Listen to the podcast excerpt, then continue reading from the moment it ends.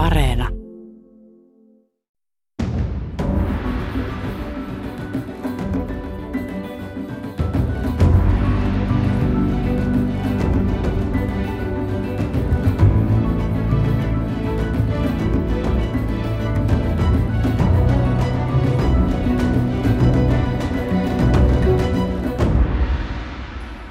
Näin on jälleen aika mikä maksaa ohjelman hyvää torstaista aamupäivää, hyvät kuuntelijat ja tervetuloa toivottavasti asiallisen talouspuheen äärelle.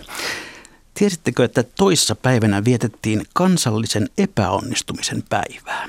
Tämä ei liene virallinen juhla- tai liputuspäivä, mutta tarinan mukaan 13. lokakuuta on päivä, joka pyrkii hälventämään epäonnistumisen pelkoa ja muuttamaan suomalaista kulttuuria. Päivän tarkoituksena on luoda uudenlaista ja hyväksyvää epäonnistumisen kulttuuria ja samalla muistuttaa, että epäonnistumisen myöntäminen ja siitä oppiminen ovat, on avain menestykseen kaikilla elämän alueilla. Joten jos minä tässä oppilaisomassa jälleen epäonnistun, niin armoa pyydetään jo tässä vaiheessa. Mutta sitten asia. Millainen on teidän työpaikkanne tunneilmasto? Onko tunteilla ylipäätään sijaa työelämässä? Miten tunteet vaikuttavat työpanokseemme ja tuottavuuteen? Tässä joukko kysymyksiä, joihin haemme tänään vastauksia. Pohdinnalle antaa pohjaa tänä syksynä ilmestynyt kirja nimeltään Johda tunneilmastoa, vapauta työyhteisösi todellinen potentiaali. Kirjan on kirjoittanut kolmikko Jarkko Rantanen, Ira Leppänen ja Heikki Kankaanpää ja heistä kaksi istuu nyt tässä minua vastapäätä studiossa. Tervetuloa Mikä maksaa ohjelmaan Ira Leppänen. Kiitos. Ja tervetuloa Jarkko Rantanen. Kiitos. Ihan pakko kysyä tähän alkuun, että miltä teistä tuntuu juuri nyt, Ira? Pikkusen jännittää. Mä oon tottunut liikkumaan ja nyt mä huomaan, että mun pitäisi pysyä paikallaan, mutta myöskin uteliaalla mielellä ja kiitollinen siitä, että saa olla täällä. Katsotaan, miten pysyt paikallasi tämä seuraavat 50 minuuttia. Entäs Jarkko Rantanen, mitä tuntuu? Mä oon kanssa mä oon jotenkin hyvin innoissani ja jotenkin samaan aikaan levollinen jotenkin, kun on kuunnellut tätä ohjelmaa ja kuunnellut vähän minkälaisia haastatteluja vedät ja on semmoinen jotenkin luottavainen olo, että me olemme hyvissä käsissä. Toivotaan näin. Te toimitte molemmat tunnetaitovalmentajina. Mitä ihmettä se semmoinen homma on? Joo, me tehdään töitä erilaisten organisaatioiden kanssa sen tunneilmaston kehittämiseksi. Aika paljon johtamisen kehittämistä esihenkilöiden kanssa ollaan tässä viime aikoina opittu tämä uusi termi. Ja ihan työyhteisötaidoista puhutaan. Eli, eli tuodaan taitoja toimia toistemme kanssa paremmin, ymmärtäen erilaisuutta, vauhdittaakseen muutoksia. Tuodaan sitä tietoa sinne, eli koska tunteet on läsnä siellä työssä, halusimme tai emme, niin tavallaan niin kuin tuossa alustuksessa totesit, että jos me ohitetaan se tosiasia, niin me menetetään valtavasti myös sitä potentiaalia. Jarkka Rantanen, sinä olet veteraani jo tällä alalla. Miten alun perin kiinnostuit tämmöisestä aiheesta? No tämä tuota, varmaan lähti niin omista kokemuksista. Olin, olin työpaikoilla, missä missä tulin hyvin innokkaana nuorena psykologina työelämään ja, ja sitten huomasin, että hirvittävän monessa työpaikassa kuitenkin istutaan erilaisissa kokouksissa ja palavereissa ja tehdään töitä silleen niin kuin aika, aika mitään sanomattominkin tuntein tai monesti jopa avoimesti, avoimesti turhautuneina ja niin kuin huonoilla fiiliksillä ja lähdin miettimään, että miksei kukaan niin kuin jotenkin, miten, miten me ei niin huomata näitä tunteita, mitkä tässä työpaikalla on, miten me ei niistä niin puhuta mitään. Ja, ja sitten mä satuin näkemään erilaisia tutkimuksia. Mä oon aina kiinnostunut, musta asuu myös tämmöinen akateemikko, sielu. En ole itse hirvittävästi niin tehnyt tutkimusta, mutta seuraan sitä ja olen ollut mukana kyllä joissakin tutkimuksissa ja olen tälläkin hetkellä, mutta mutta seura- näin teettyjä niin kuin tutkimuksia, missä myös todettiin, että, että tuota, miten esimerkiksi joku yksittäiset positiiviset, erilaiset positiiviset tunteet voi vaikuttaa vaikka ihmisten ostokäyttäytymiseen. Se oli, oli muistaakseni sellainen tutkimus, mikä, me, mikä ihan ensimmäisenä mua puhutteli, oli että näin, että ihmiset kun ovat hyvällä tuulella ja sitten menevät kauppaan, niin lähtökohtaisesti ajatellaan, että positiivinen tunne lisää ostohalukkuutta. Ja sitten todettiin, että no jos ihmiset kokevat ylpeyttä, otettiinkin tämmöinen ylpeyden kokemus, niin silloin he ostaa enemmän tämmöisiä kelloja ja näyttäviä vaatteita ja semmoisia niin kuin, tietyn tyyppisiä tuotteita. Ja sitten kun he kokevat toista positiivista tunnetta, eli tyytyväisyyttä, niin he ostavatkin enemmän sisustukseen liittyviä tavaroita, mukavia kotivaatteita ja niin edespäin. Eli kyllä olivat oikein siinä, että se lisää niin kuin tyytyväinen tai niin kuin positiivisia tunteita kokeva ihminen ostaa enemmän, mutta se minkälainen tunne on, niin se vaikuttaa siihen, että minkälaisia asioita se ostaa. Ja tästä mä rupesin miettimään, että no mihin kaikkeen nämä tunteet meissä sitten vaikuttaa ja, ja rupesin sitä tutkimaan ja katsomaan ja olin aivan ällistynyt monesti, että miten monenlaisia tunteita meistä tiedetään ja miten monella tavoin ne meihin vaikuttaa ja, ja miten me sitten tuolla työelämässä, kun me toimitaan, niin ei me olla tästä tietoisia. Ja siitä tuli mulle jonkinnäköinen missio lähteä tätä tietoa sitten levittämään ja sillä tiellä olla. Vahvasti sillä tiellä, joo. Hyvät kuuntelijat, myös te voitte perinteisen tapaa osallistua tähän ohjelmaan Ylen netissä, Ylen etusivulla osoitteessa yle.fi, sivun oikeassa reunassa, laatikossa – tuoreimmat on linkki, jossa lukee keskustele tässä työpaikan tunneilmastosta. Sitä klikkaamalla voitte lähettää meille kommentteja ja kysymyksiä, joihin palaamme mahdollisesti sitten ohjelman loppupuolella. Niin, monissa organisaatioissa osataan hyvin kyllä kiristää tavoitteita ja hioa prosesseja ja karsia kuluja ja leikata rönsyjä pois ja tehostaa toimintaa. Ja kuitenkin samaan aikaan me tiedämme tutkimuksen pohjalta, että tunteet vaikuttavat suoraan työsuoritukseen, niin kuin kirjoitatte tuossa kirjassanne. Onko tunteiden merkitys unohdettu jotenkin tai onko se jäänyt kovin taka-alalle meidän työpaikoilla? Aika hyvä kysymys. Kyllä me itse ollaan todettu se, että me ollaan jotenkin sekä niin kuin kasvatuksen, koulutuksen että työelämän kautta opittu ihan tosi hyviksi puhumaan sitä asiaa ja ollaan erilaisia asiantuntijoita. Ja tottahan se on, että, että kun näistä asioista aletaan puhua siitä, että ne tunteet on läsnä ja miten ne meihin vaikuttaa, niin moni oikeastaan oivaltaa siinä, että totta, että me ollaan oikeastaan ohitettu tämä, mikä on koko ajan läsnä. Ja kyllä mä näkisin itse, että se tietoisuus näiden vaikutuksesta on koko ajan lisääntynyt onneksi. Ja sitten haluan ehkä tuohon korostaa vielä, että vaikka me puhutaan työpaikan tunneilmastosta, niin se ei niin kuin missään nimessä – väheksy tai, tai niin kuin vie merkitystä niiltä niin kuin perinteisiltä johtamisen ja organisaation peruselementeitä. Että kyllä me edelleen tarvitaan selkeät roolit ja vastuut, hyvät tavoitteet, työturvallisuutta ja niitä prosesseja, mutta sen rinnalle niin tuodaan näitä niin kuin sitä, että miten me johdetaan ihmisiä, miten me ymmärretään siellä taustalla niitä vaikuttavia motivaattoriasioita ja usein esimerkiksi muutoksissa niin ne puhumattomat negatiiviset tunteet, jos me saadaan ne käsiteltyä, niin silloin myöskin me päästään eteenpäin. Eli sanotaan, että usein ne negatiiviset puhumattomat tunteet pitää meidät paikallaan ja estää muuttumasta. Eli ei oikeastaan eh, niin kuin joko taivaan sekä että, eli tarvitaan molempia. Mm. Ja haluaisin tuohon vielä ehkä lisätä, että hirveän, me niin kuin ei jotenkin oivalleta monesti sitä, että, että joka ikinen tavoite, joka ikinen prosessi, mä just, just yhden asiakkaan kanssa keskusteltiin, että minkälaisia tunteita tietojärjestelmät herättää. Ja ne herättää valtavia tunteita, eikä, eikä aina lähteä lähtökohtaisesti pelkästään positiivisia. Tosin niitäkin, monet ovat myös hyvin innoissaan siitä, mutta joka ikinen tavoite, joka ikinen fakta, joka ikinen asia, mistä me työpaikkaa puhutaan, niin sen rinnalla kulkee, tai sen mukana kulkee koko ajan ne tunteet. Ja se on se juttu, mikä me ollaan jotenkin ohitettu. Ja kuitenkin me ihmiset ollaan tuntevia ja kokevia olentoja ja, ja mitä enemmän me niin kuin vieraannutaan ja ohitetaan meidän tunteita, niin sitä enemmän me vieraannutaan myös itsestämme. Ja se on varmaan se, mitä me halutaan tässä todeta, että kun me ruvetaan katsomaan niitä työpaikan asioita ja huomataan, että siellä on tunteet mukana ja me huomioidaan ne tunteet tavalla tai toisella, niin, niin me päästään paljon parempiin lopputuloksiin. No kuinka usein te törmäätte vielä sellaiseen asenteeseen, että mitkä ihmeen tunteet, että töihinhän tänne on tultu eikä, mitä, eikä tunteilemaan? Jonkun verran törmätään kyllä. Ja tota, sen takia meillä on aika paljon siinä meidän valmennusten alkuvaiheessa, niin me halutaan korostaa niin kuin tätä, tavallaan annetaan ruokaa sille järjelle. Eli me ruokitaan järkeä, eli me tuodaan lukuja ja tuodaan faktoja ja e-, esimerkkejä siitä, että miten, miten tota, tunteet meihin vaikuttaa. Ja se, mihin myöskin törmää usein semmoisena ennakko-oletuksena, että kun me puhutaan tunteista työelämässä, niin, niin semmoisia niin pelkoja taustalla, että no, joudunko mä tekemään jotain hölmöä. Eli vähän semmoinen niin kuin, että häpeän tai nolostumisen pelko siellä taustalla ja sitten kun ehkä purkaakin, että kyllä me tiedetään, että kun me aletaan puhua tunteista, niin se herättää monenlaisia tunteita.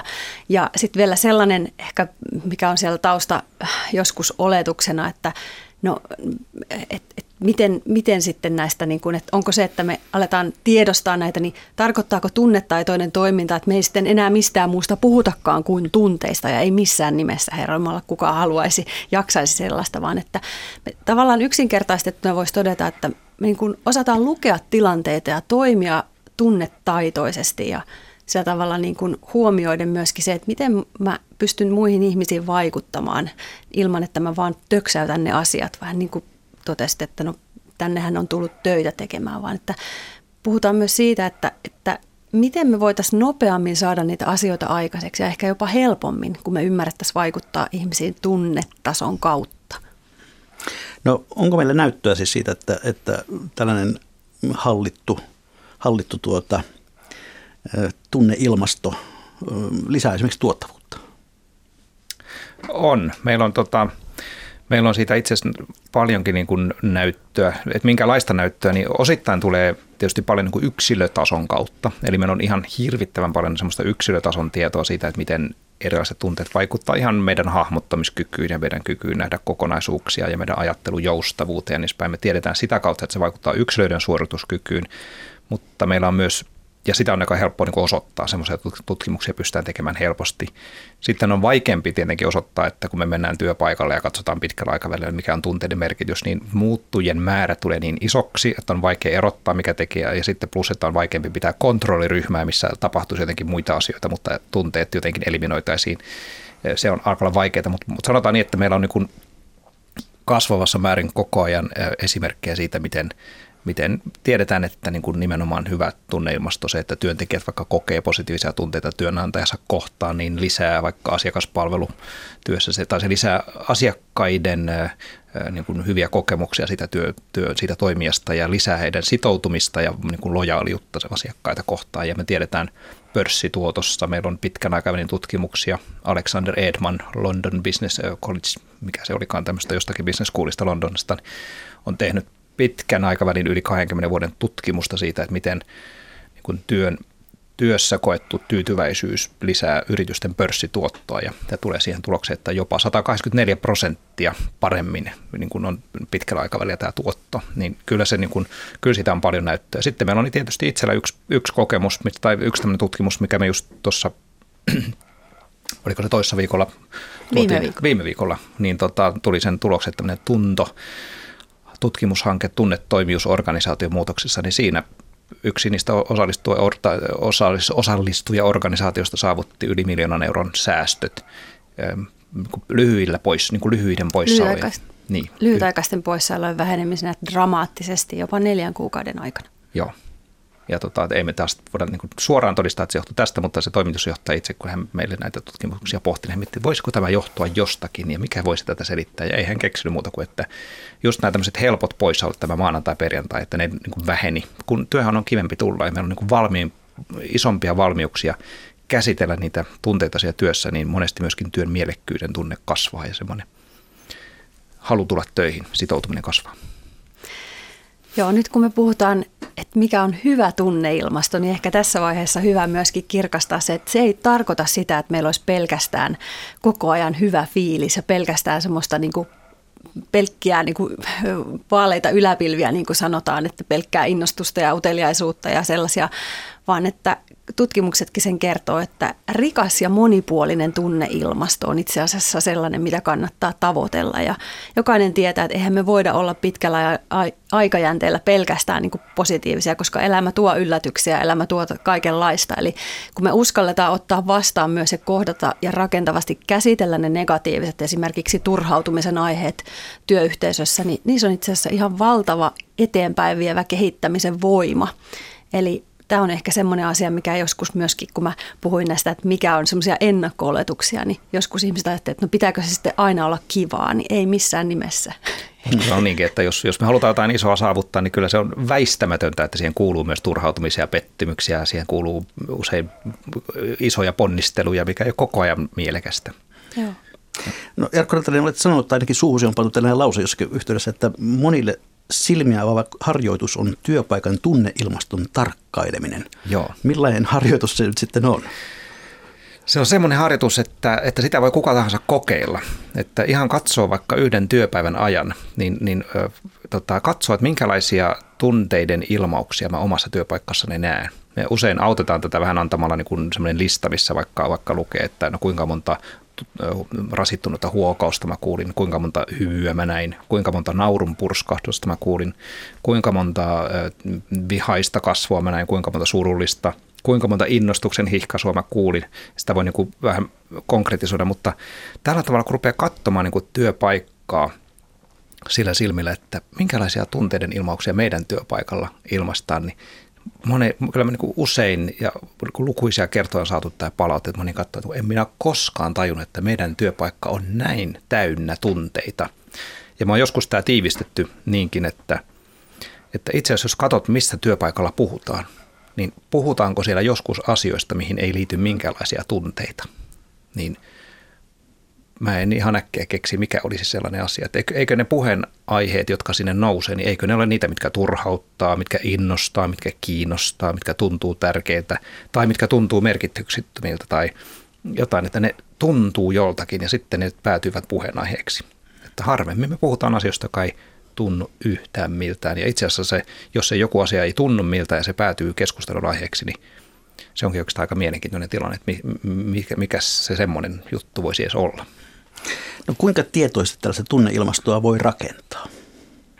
Vai rakentuuko se vähän niin kuin sattumalta ja itsestään? Sekä että sanoisin, että, että tota, mitä enemmän me aletaan kiinnittää huomiota, niin sitä enemmän meillä on myöskin keinoja tietoisesti lähteä sitä rakentamaan, koska se tunneilmasto rakentuu ihmisten välisissä kohtaamisissa. Se kysymys siitä, että mitä mä tuon tullessani, miten minä vaikutan, miten mun oma tunnetila vaikuttaa minuun, vuorovaikutukseen, päätöksentekokykyyn, stressin sietoon esimerkiksi, miten mä ilmaisen itseäni ja miltä muista tuntuu minun seurassani, niin siitähän se syntyy. Ja tavallaan, että jos me tullaan joka tilanteeseen vähän niin kuin puskista, että mä en oikeasti kiinnitä siihen mitään huomiota, niin silloin me voidaan vaikuttaa kyllä tahtomattamme myöskin siihen, että se tunneilmasto on aika negatiivinen. Ja sitten on hyvä muistaa, että, että, että lähtökohtaisestihan ihminen ei käyttäydy huonosti.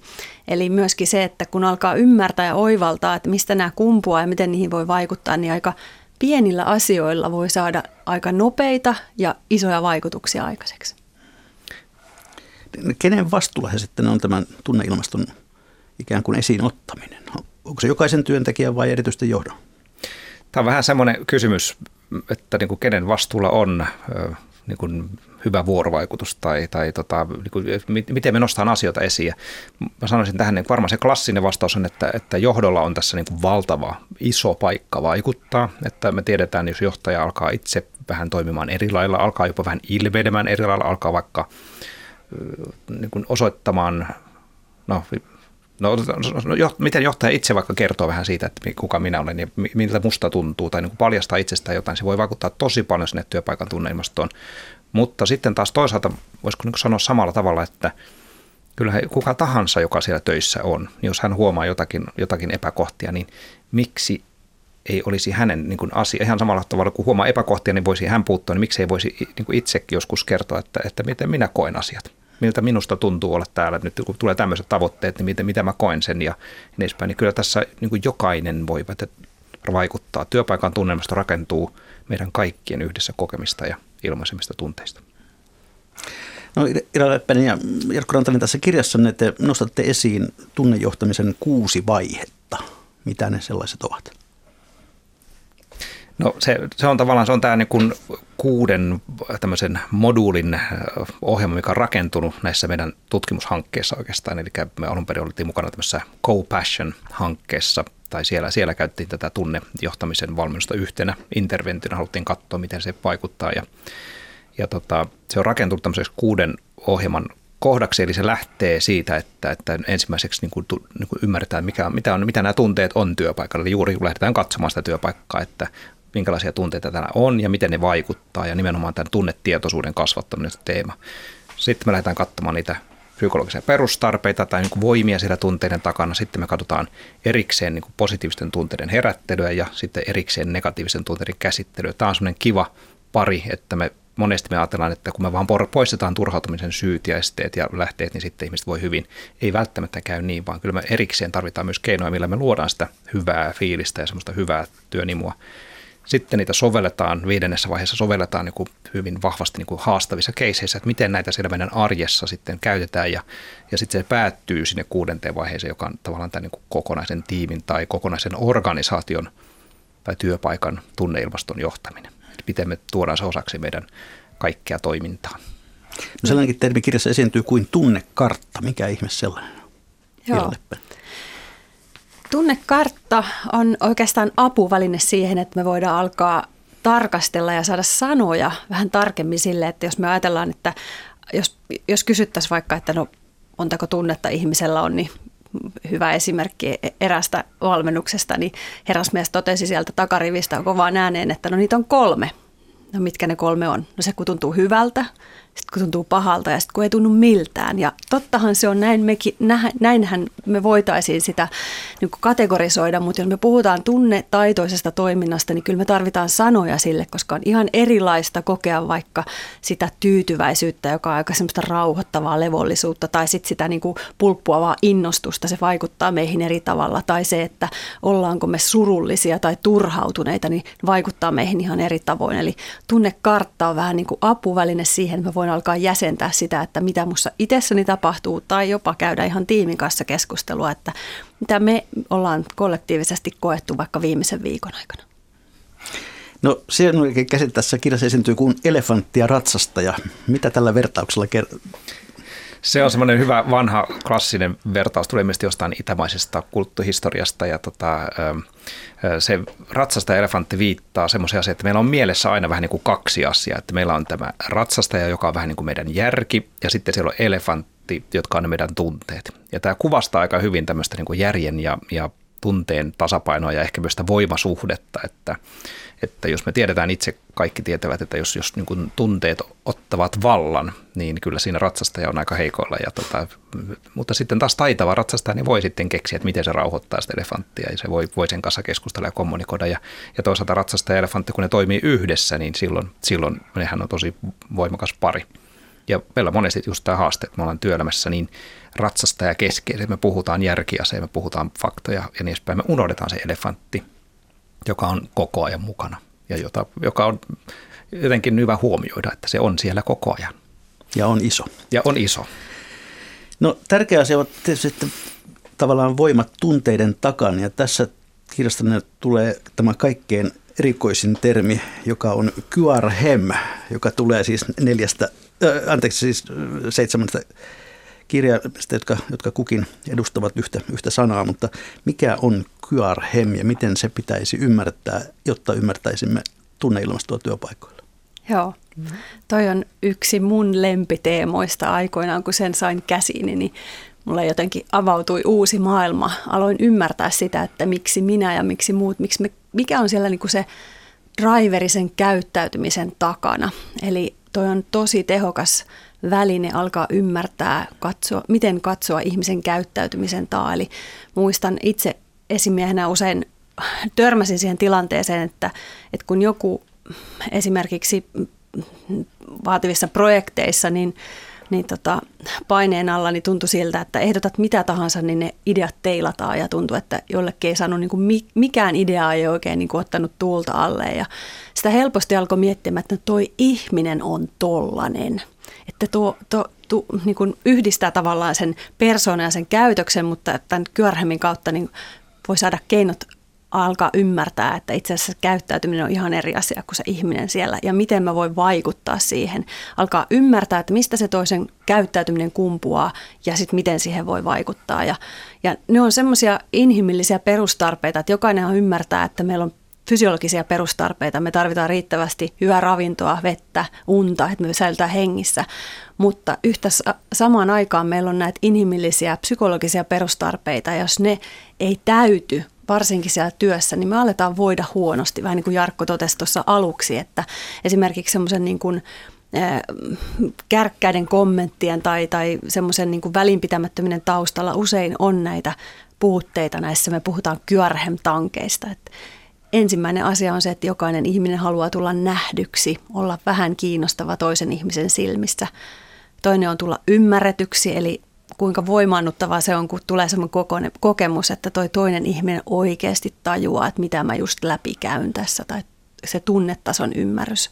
Sitten on arvostus, eli voisi sanoa, että meillä on jokaisella kissan kokoisella kirjaimella selässä kirjoitettu, arvosta minua. Ja jos ei me koeta sitä, niin me koetaan itsemme aliarvostetuiksi. Ja Sitten se neljäs on reiluus, mielenkiintoinen sinällänsä, koska meillä on minkäännäköistä objektiivista mittaria siihen, vaan sehän on puhtaasti kokemus.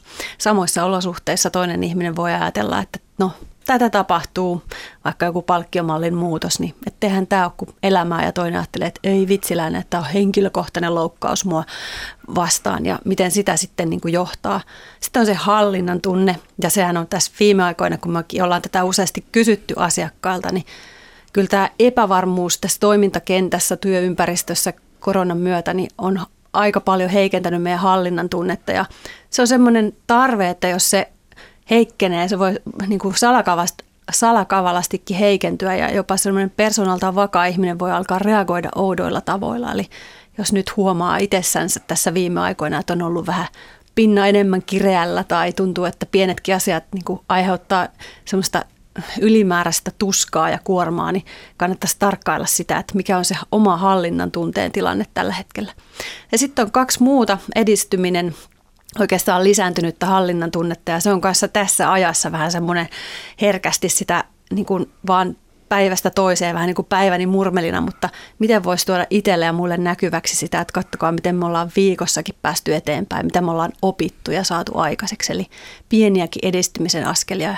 Sitten viimeinen on se merkitys, eli että kokisi tekevänsä merkityksellistä työtä osana isompaa kokonaisuutta. Ja tästä kokonaisuudesta se Kyarhem sitten muodostuu ja se on kyllä meidän valmennuksissakin moni moni äh, niin kuin johtoroolissa tai esihenkilönä toimiva todennut, että tämä on kyllä sellainen työkalu, että tämä antaa eväät johtaa niin milleniaaleja kuin vähän pidempään työelämässä olleita. Siihen on siis hyvä tutustua. Kyllä. Tuota, hyvät kuuntelijat, te kuuntelette ohjelmaa Mikä maksaa, jossa tänään puhutaan työpaikkojen tunneilmastosta ja siitä, että miten tunteet vaikuttavat jopa tuottavuuteen.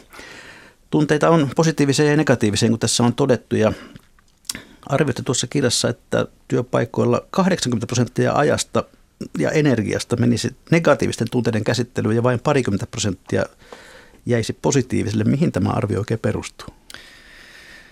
No tota, se perustuu äh, osittain äh, ehkä se niin kuin usein tämä niin kuin, tämä on niin se kokemus myöskin, että ihmisillä, niin kuin, ihmiset kokee jotenkin, että itse asiassa kaappaa se, niin kuin, ne, huomio menee helposti sen negatiiviseen ja sen takana on tietty tutkimuskin, joka viittaa tämmöiseen, puhutaan tämmöisestä negatiivisesta vääristymästä. Että meillä ihmisillä on ihan luontainen taipumus. Totta kai me ollaan vielä vähän erilaisia persoonia tässä, mutta niin kuin lähtökohtaisesti keskimäärin meillä ihmisillä on taipumus pikkuhiljaa jotenkin, tai niin kuin huomata ne negatiiviset asiat vähän paremmin kuin ne positiiviset.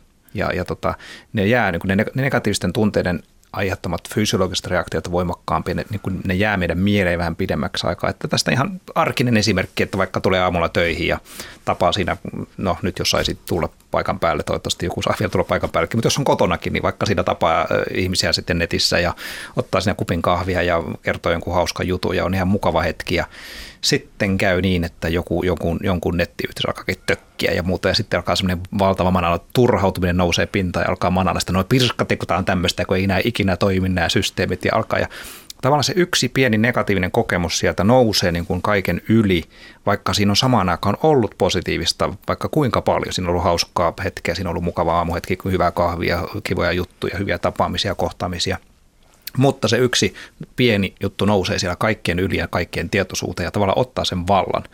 Ja näin helposti tapahtuu ja, ja sen takia usein käy niin, että meillä menee niin kuin valtaosa energiasta sinne tulipalojen sammuttamiseen ja niiden ongelmien ratkomiseen ja me jotenkin unohdetaan ja ei nähdä sitä, että miten koko ajan tässä, tässä on myös valtavan paljon positiivisia tunteita, mitä me koetaan ja pieniä ilonhetkiä, erilaisia, isompia pienempiä ilonhetkiä ja edistymisen askeleita ja, tai edistymistä ja vaikka mitä. Näin siis sanoi tunnetaitovalmentaja Jarkko Rantanen ja studiossa on myös hänen kollegansa Ira Leppänen. Puhutaan näistä positiivisista tunteista alkuun, ollaan positiivisia. Miten niitä voi ikään kuin herätellä ja vahvistaa ihan tavoitteellisesti työpaikalla? Ira Leppänen. No itsessänsä ensin on just se vähän tuohon peilaten, mitä Jarkko totesit, että niitähän on myös joka hetkessä, jos me halutaan ne nähdä. Eli myös alkaa kiinnittää huomiota siihen, että miten se meidän mieli tekee, että kiinnittääkö se kuinka paljon niihin negatiivisiin ja pääsenkö mä niistä enemmän irti. Mutta viime haluaisin nostaa semmoisen asian, mikä viime viikolla tuli asiakkaan oivallinen kiteytys ja se musta on niin kuin tähän hetkeen myös ihan loistava. Hän, sanoi, hän totesi siinä, että itse asiassa kun me puhuttiin jaksamisesta ja, ja palautumisen merkityksestä ää, itsensä johtamisen valmennuksessa ja tota, hän totesi, että, että sellainen asia kun unohtuu usein, että palaute on tosi tärkeä palautumisen keino.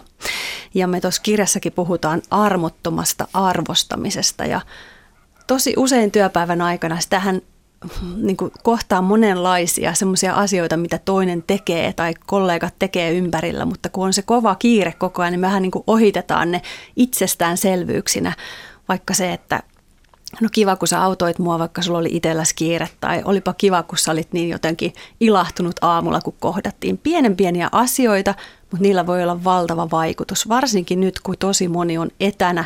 Me ollaan vähän niin kuin yksiksemme siellä ja oman, oman mieli saattaa lähteä laukalle, niin yksi semmoinen hyvä keino myöskin ihan tietoisesti lähteä rakentamaan sitä positiivisempaa tunneilmastoa, vastustaa sitä negatiivista vääristymää, mitä Jarkko tuossa niin kuin totesi, niin on se, että me alettaisiin tietoisesti nostamaan esiin myös niitä pienen pieniä arkisia asioita, mistä me voitaisiin toisiamme arvostaa ja sitä kautta niin myöskin saada aika nopeita vaikutuksia sekä siihen jaksamiseen että myöskin sit siihen, että mulle tulee se, jos palaan taas tuohon kyörhemmin, niin tulee se kokemus, että mä oon arvokas tämän työyhteisön jäsen, mitä jokainen meistä kaipaa. Onko tämä juuri nyt sitä positiivista rypemistä, josta te kirjoitatte? Se, mm, se ei ole ihan sitä. Se, tota, me positiivinen rypeminen tarkoittaa, positiivisuudessa rypeminen tarkoittaa sitä, että mä nimenomaan alan itse kiinnittää itsessäni huomiota siihen, niin kuin siihen positiiviseen ja, ja myös niin kuin näkemään muille. Ja sitten tavallaan arvo, armoton arvostaminen ja se keino, millä mä voin tuoda sen näkyväksi muille. Eli mä kerron muille, muille sitä, kun mä havaitsen. Mutta se vaatii, että jotta mä voin nähdä niitä asioita, mun pitää ehkä ensiksi rypeä itse positiivisuudesta, että mä huomaan ja viivyttelen siinä. Mä ehkä tähän haluaisin vielä semmoisen lisätä, että, että näitä keinoja niin positiivisen herättelyyn on, on toki paljon erilaisia, mutta monesti hyvä niin muistaa se, että ei ihmiset haluakaan tuntea, itse asiassa ne ei välttämättä haluakaan mitään positiivista, jos heillä on niin kuin käsittelemättömiä negatiivisia tunteita. Mm. Tämä on niin kuin ihan arkinen esimerkki, että jos joku on juuri loukannut, siinä on sanonut että sulle jotain tosi ikävää tai toiminut jollain tavalla, mikä on loukannut sua, ja sitten toinen tuli sanoa, mutta innostutaanko? Niin ei, ei varmaan, et varmaan sillä hetkellä halua innostua, vaikka totta kai innostuminen on hieno, hieno tunne ja se on niin kuin lähtökohtaisesti kiva ja miellyttävä tunne, mutta haluatko sillä hetkellä jotenkin piristyä?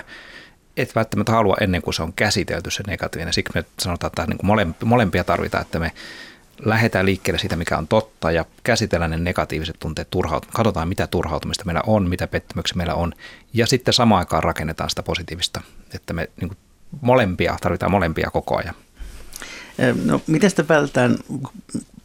Positiivisuutta joskus saattaa liittyä myös se, että se on vähän teeskennettyä ja, ja se on sitä niin naminamitouhua, joka on täysin päälle liimattua. No miten, miten tämä vaara torjutaan? Tässä on, tämä on just tärkeä, tärkeä, tosi tärkeä teema. Mä itse, itse hyvin paljon niin vierastaa sitä semmoista niin vääränlaista positiivisuutta. Eli mun mielestä semmoinen niin aito positiivisuus on semmoista, se on niin hyvän tahtoista suhtautumista kaikkiin tunteisiin. Että semmoinen vääränlainen positiivisuus on just semmoista, että me lakastaan alle ne negatiiviset, niin lakastaan maton alle negatiiviset tunteet, me ei huomioida niitä. Ja jos me yritetään, me joskus puhutaan tämmöistä niin positiivisten tunteiden herättelystä, kun me puhutaan tämmöistä pintatason teeskentelystä ja syvätason teeskentelystä. Että voidaanko me teeskennellä jotain positiivisia tunteita. Hei, onpas mennä kivaa, vaikka oikeasti ottaa päähän. Se on semmoista pintatason teeskentelyä. Mä yritän teeskennä jotain, mikä ei ole tässä niin kuin, ja peitän alle jotain, mikä on ilmiselvästi tässä käsillä. Sitten taas syvätason teeskentely on enemmän semmoista, että mä lähden niin kuin virittymään ja etsimään semmoisia, että, että mitä, minkälaisia hyviä tunteita me haluttaisiin kokea. Esimerkiksi vaikka me tiedetään, että vaikka me menen jonnekin juhliin, niin mä ehkä jo vähän etukäteen lähden niin kuin miettimään, että no mitäs nythän mä oon menossa kivaan tilaisuuteen ja mä toivon, että tulee kiva ilta. Mä lähden niin kuin virittymään ja hakemaan sitä hyvää tunnelmaa. Samalla me voidaan työpaikoilla niin kuin tällä tavalla niin kuin syvätasolla niin kuin etsiä semmoisia hyviä tunnemia, että mitä me halutaan täällä meidän työpaikalla kokea, minkälaisia asioita me halutaan saavuttaa, mitä, minkälaisia, no joo, siitä. Yes. Mä jatkan tuohon vielä sellaisen tärkeän äh, kiteytyksen, kun me puhutaan tunnetaidoista elämässä ylipäätään, niin se lähtee siitä, että se mitä me halutaan toiselle sanoa tai, tai miten me halutaan toiselle, toisen kanssa toimia siinä vuorovaikutustilanteessa, niin että siellä on se aitous ja vilpittömyys ja hyvä tahto taustalla. Et ihan niin kuin me ei voida päälle liimata positiivista, jos meillä on negatiivinen tunnetila käsittelemättä, niin, niin ihan yhtä lailla, että, että kyllä ihmiset aistii, että ollaanko me aitoja ja vilpittömiä. Ja se on niin kuin hyvä pitää mielessä, että se myös niin kuin usein riittää aika pitkälle. Että jos mä en just osaa sanoa niitä oikeita sanoja, mutta sille toiselle tulee se kokemus, että mä vilpittömästi pyrin hyvään, niin me ollaan äh, niin kuin sillä tavalla aika vastaanottavaisia sille, että myöskin halutaan, että se toinen onnistuu. Joo. Ja tässä ilmeisesti nämä ovat tämä on sukua siis tälle armottomalle arvostamiselle Joo. ja syväkiitokselle, josta myös kirjoitatte. Kyllä. No sitten nuo negatiiviset tunteet ja niiden, niiden hallinta. Onko ensinnäkin negatiiviset tunteet, onko ne pelkästään haitallisia?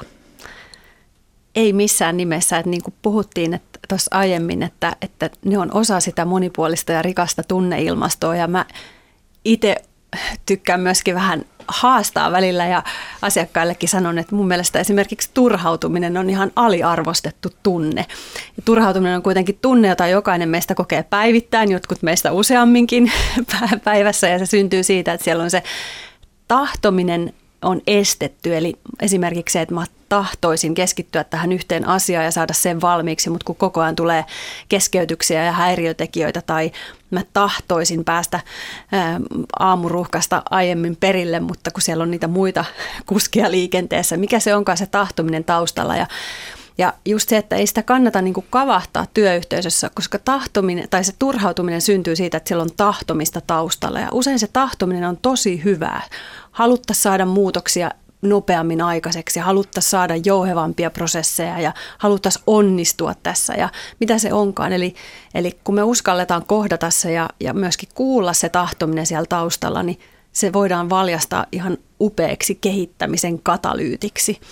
Et, et esimerkkinä turhautuminen, musta se on hyvä, hyvä tunne ja sitä ei pidä missään nimessä niin kuin yrittää vältellä – eikä muitakaan, että jokainen tunne on niin kuin se tavallaan se tunteella on joku viesti, mitä se pyrkii tuomaan ja kuullaan se viesti. Me monesti sanotaan positiiviset ja negatiiviset tunteet on vähän niin kuin sähkövirtaan, plussähköä ja miinussähköä, niin ei kumpikaan ole parempaa. Että mole, kaikenlaisia tunteita, ne, onko se positiivinen vai negatiivinen, sehän on lopulta vähän niin kuin meidän mielenkin tuotos, että, että tiedetään, että arvot, mitä, mitä me halutaan kokea tai ei haluta kokea, mutta, mutta ajatellaan, että tunteet on, ne tuo tietoa ja ne tuo meidän energiaa ja kaikki tunteet on arvokkaita. No teidän havaintonne mukaan, jos työpaikan tunneilmastoa ei johdeta, niin sillä on taipumus kehittyä negatiiviseen suuntaan. Miksi näin käy? No se on juuri tuo, mitä Jarkko kuvasi, eli kun me ollaan niin kuin evoluution myötä viritytty huomaamaan se negatiivinen herkemmin ja reagoida siihen vaaraan, siihen uhkaan ja, ja ihan fysiologisena reaktioinakin, jos otat vaikka vertailun tyytyväisyys ja pelko, niin kyllähän se tuntuu se pelko fyysisenä reaktionakin paljon voimakkaampana ja, ja me jäädään usein niihin myöskin ajatuksen tasolla paljon paljon pidemmäksi aikaa kiinni ja se on se syy, että miksi näihin asioihin kannattaa alkaa kiinnittää huomiota, eli on ajan myötä mahdollista, että se yksilöiden ja sitä kautta sen työyhteisön tunneilmasto alkaa niin kuin, vähän niin kuin ruineeraantua tai kääntyä semmoiseksi Joo, ja sitten siihen tulee osittain mukaan myös se tietynlainen tottumisefekti, mm. että kun meillä on paljon asioita, mitkä on hyvin, mutta kun tavallaan alkuun me osataan arvostaa niitä, mutta sit, sitten pitkällä aikavälillä ihminen tottuu vallitseviin olosuhteisiin aika paljon ja sitten ne rupeaa tuntumaan itsestään selviltä, jos ei niitä jotenkin, jotenkin tietoisesti muistella. Et musta nämä monia, mä oon joskus käyttänyt tämmöisiä, tämmöisiä esimerkkejä, kun työpaikoilla, kun rekrytoidaan uusia, niin sitten kun ne on ollut siellä pari kuukautta töissä, niin tekisivät tämmöisen niin uuden työntekijän havaintoja tyyppisen niin kuin palautteen, koska ne monesti, monesti ne osaa tuoda semmoista, että teillä on näin toimivat systeemit täällä ja kyllä mä oon hämmästynyt, että teillä on tämmöisiä asioita ja, ja tota, ne jotenkin uudet ihmiset osaa taas niin kuin tuoda sitä, että mikä kaikki meillä on hyvin, mitä me, millä me itse ollaan vähän niin kuin sokeuduttu. No yhtenä tällaisena negatiivisen tunteiden hallinnan keinoina te nostatte esiin tunnepaljastuksen. Mikä se sellainen? Se on mun lempi tunnetaitoni ja, ja se, on, tota, se, se liittyy just tähän aitouteen, että mä, tota, mä kerron, kun me monesti me yritetään niin teeskennellä, varsinkin työelämässä, kun me ollaan niin kuin, niin kuin tunteita ei olisikaan, niin sitten me yritetään teeskennellä ikään kuin kaikki olisi hyvin, vaikka kaikki ei ole hyvin, tai, tai me mietitään jonkun toisen ihmisen kanssa, joka vaikka tuossa käyttäytyy oikein hankalasti, tai musta tuntuu, että mä en löydä sen kanssa hyvää yhteistyötä, ja sitten mä mietin, että no mutta kyllähän tämä tästä hoituu, ja jotenkin niin kuin yritän teeskennellä jotain, mikä ei ole totta, niin miten usein niin kuin valtavan tehokas tapa lähestyäkin tilannetta onkin kertoa niin kuin omista tunteista. Mä en, silloin mä en puhu, niin kuin mä en syytä toista, mä en kerro hänestä mitään, vaan mä puhun itsestäni, mä kerron, että kuule, mä toimin sun kanssa, niin mä oon nyt se, on vähän niin kuin hämmentynyt olo. Ja mulla on vähän sellainen olo, että mä en nyt oikein saa sun kanssa sellaista kontaktia, mitä mä haluaisin. Ja vaikka mä mitä yrittäisin tässä nyt tehdä, niin mulla on sellainen tunne, että nyt mikään oikein toimi. Että voisitko sä auttaa mua, että miten mä voisin sun kanssa toimia paremmin, että, tai miten sä oot kokenut tämän asian. Ei olla vaikka utelias siinä. Mutta että niin kertoa sitä omasta tunnetilastaan, tai että nyt, on, nyt on tullut sellainen keskustelu, että mä sanon suoraan, että tämä, mä oon vähän nyt kauhuissa, että miten tämä tulee menemään, että mua vähän jännittää, että miten sä reagoit. Tai jotenkin niin kuin avata sitä omaa tunneelämää. Sitä voi myös tehdä positiivisen suuntaan, että mikä, miten niin kun, kun me mietitään vaikka, mulla oli hyvä esimerkki, oli kerran yksi tiimivetäjä, hän siinä tuskaili tiiminsä kanssa, että kun itse kun on semmoisia tämmöisiä, eivät ole, eivät ole, eivät toimi niin kuin minä toimisin ja sitten tota, kysyin, että mitä sä sitten, minkälaista tiimiä sä sitten niin haluaisit, ja hän kertoi, että no, musta olisi niin kiva, kun meillä olisi semmoinen niin työpaikka, että kaikilla olisi niin kuin hyvä olla täällä, ja tiedätkö, me tultaisiin kaikki ja puhallettaisiin niin yhteen hiileen, ja opittaisiin toisiltamme, ja kannustettaisiin toisiamme, ja, ja meillä olisi niin kuin, kaikki tulisi niin kuin aamulla, että me, niin kuin meillä on niin kuin hyvä tiimi. No, ootko kertonut tästä tulle tiimillesi? No, niin no, kyllä mä joskus on jotain maininnut, mutta taas jälleen kerran, että mä en ole paljastanut sitä niin kuin omaa tahtotilan. Että tällaisen tiimin mä haluaisin, että meillä olisi kaikilla hyvä tiimi, me kaikki voitaisiin sparata ja jakaisinkin sen oman tunnetilan, niin siitä on kyse, puhutaan tunnepaljastuksesta. No sitten sellainen herkullinen hahmo, joka nostatte esiin, joka on varsin monelta työpaikalta tuttu, ainakin voin sanoa omalla urallani, on tullut vastaan useampikin kappale, ankeuttaja. Miten niiden kanssa pärjää? Se onkin hyvä kysymys. No,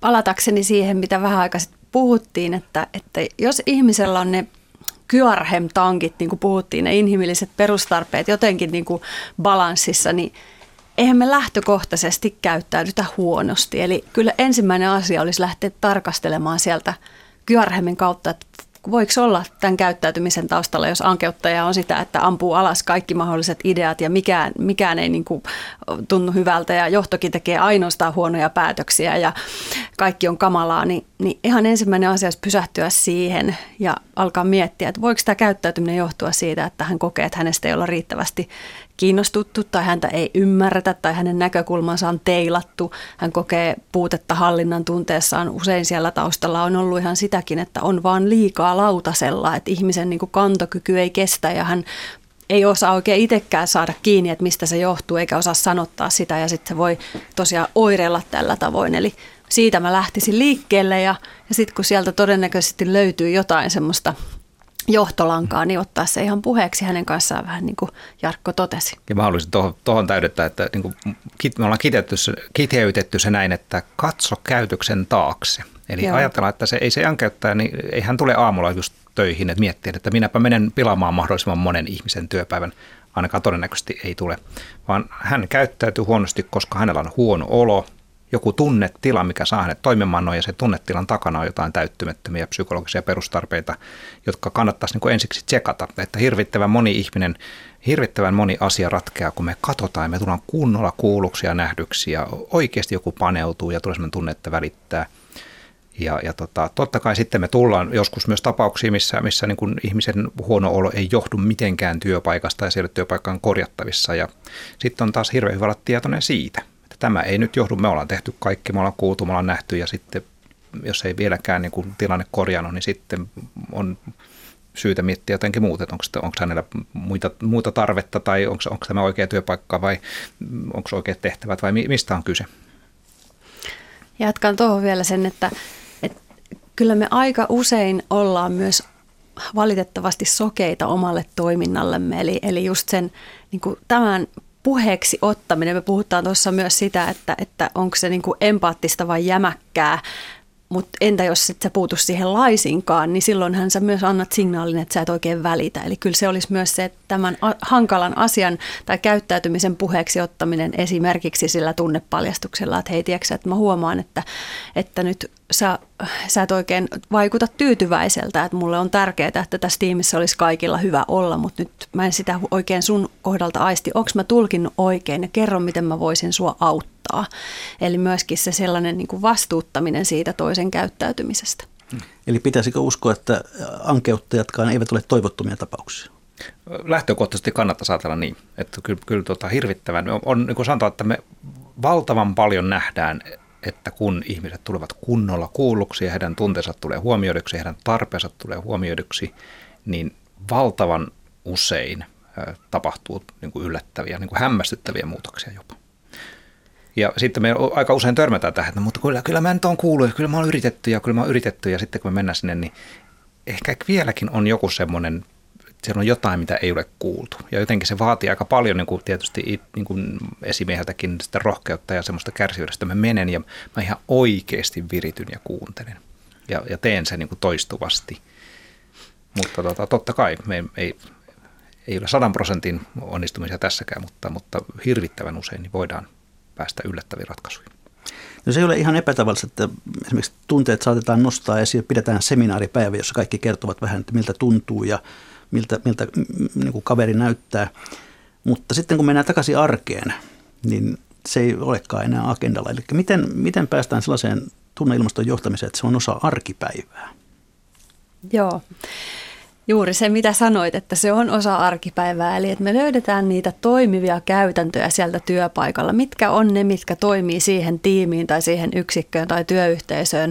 On ne sitten niitä kahdenkeskisiä keskusteluja, on ne niitä tiimipalavereja, mitä se onkaan, mutta että me sidottaisiin nämä siihen meidän olemassa oleviin käytänteisiin, jotka me ollaan hyväksi havaittu. Ja nyt niin kuin Jarkko mainitsi tuossa sen juuri ilmestyneen tutkimuksen, jossa mekin oltiin mukana, niin se yksi olennainen asia on se, että kun me saadaan nämä osaksi arjen tekemistä, että ne ei ole jotain irrallista ja aina silloin tällöin mukana, vaan että me löydetään niitä tapoja ottaa se sinne puheisiin mukaan ja kun me tiedetään, että kun me aletaan puhumaan joistakin uusista asioista, niin ne pikkuhiljaa myöskin leviää laajemmalle ja me aletaan myös pikkuhiljaa toimia sillä tavalla. Eli ihan löytää niitä keskustella vaikka avoimesti, että miten me, mihin me voitaisiin ottaa näitä mukaan, mikä olisi niitä luontaisia paikkoja, että et ihan niin kuin siinä vuorovaikutuskohtaamisessa, että me ollaan aitoja ja me ollaan vilpittömiä, niin yhtä lailla, että ei tämäkään ole mitään päälle liimattua, vaan että me löydetään ne meille sopivat tavat ottaa näitä mukaan omaan arkeen, niin se on se juttu. No miten te arvioitte suomalaisten johtajien ja esihenkilöiden kykyä tunnejohtaa tai johtaa tunneilmastoa?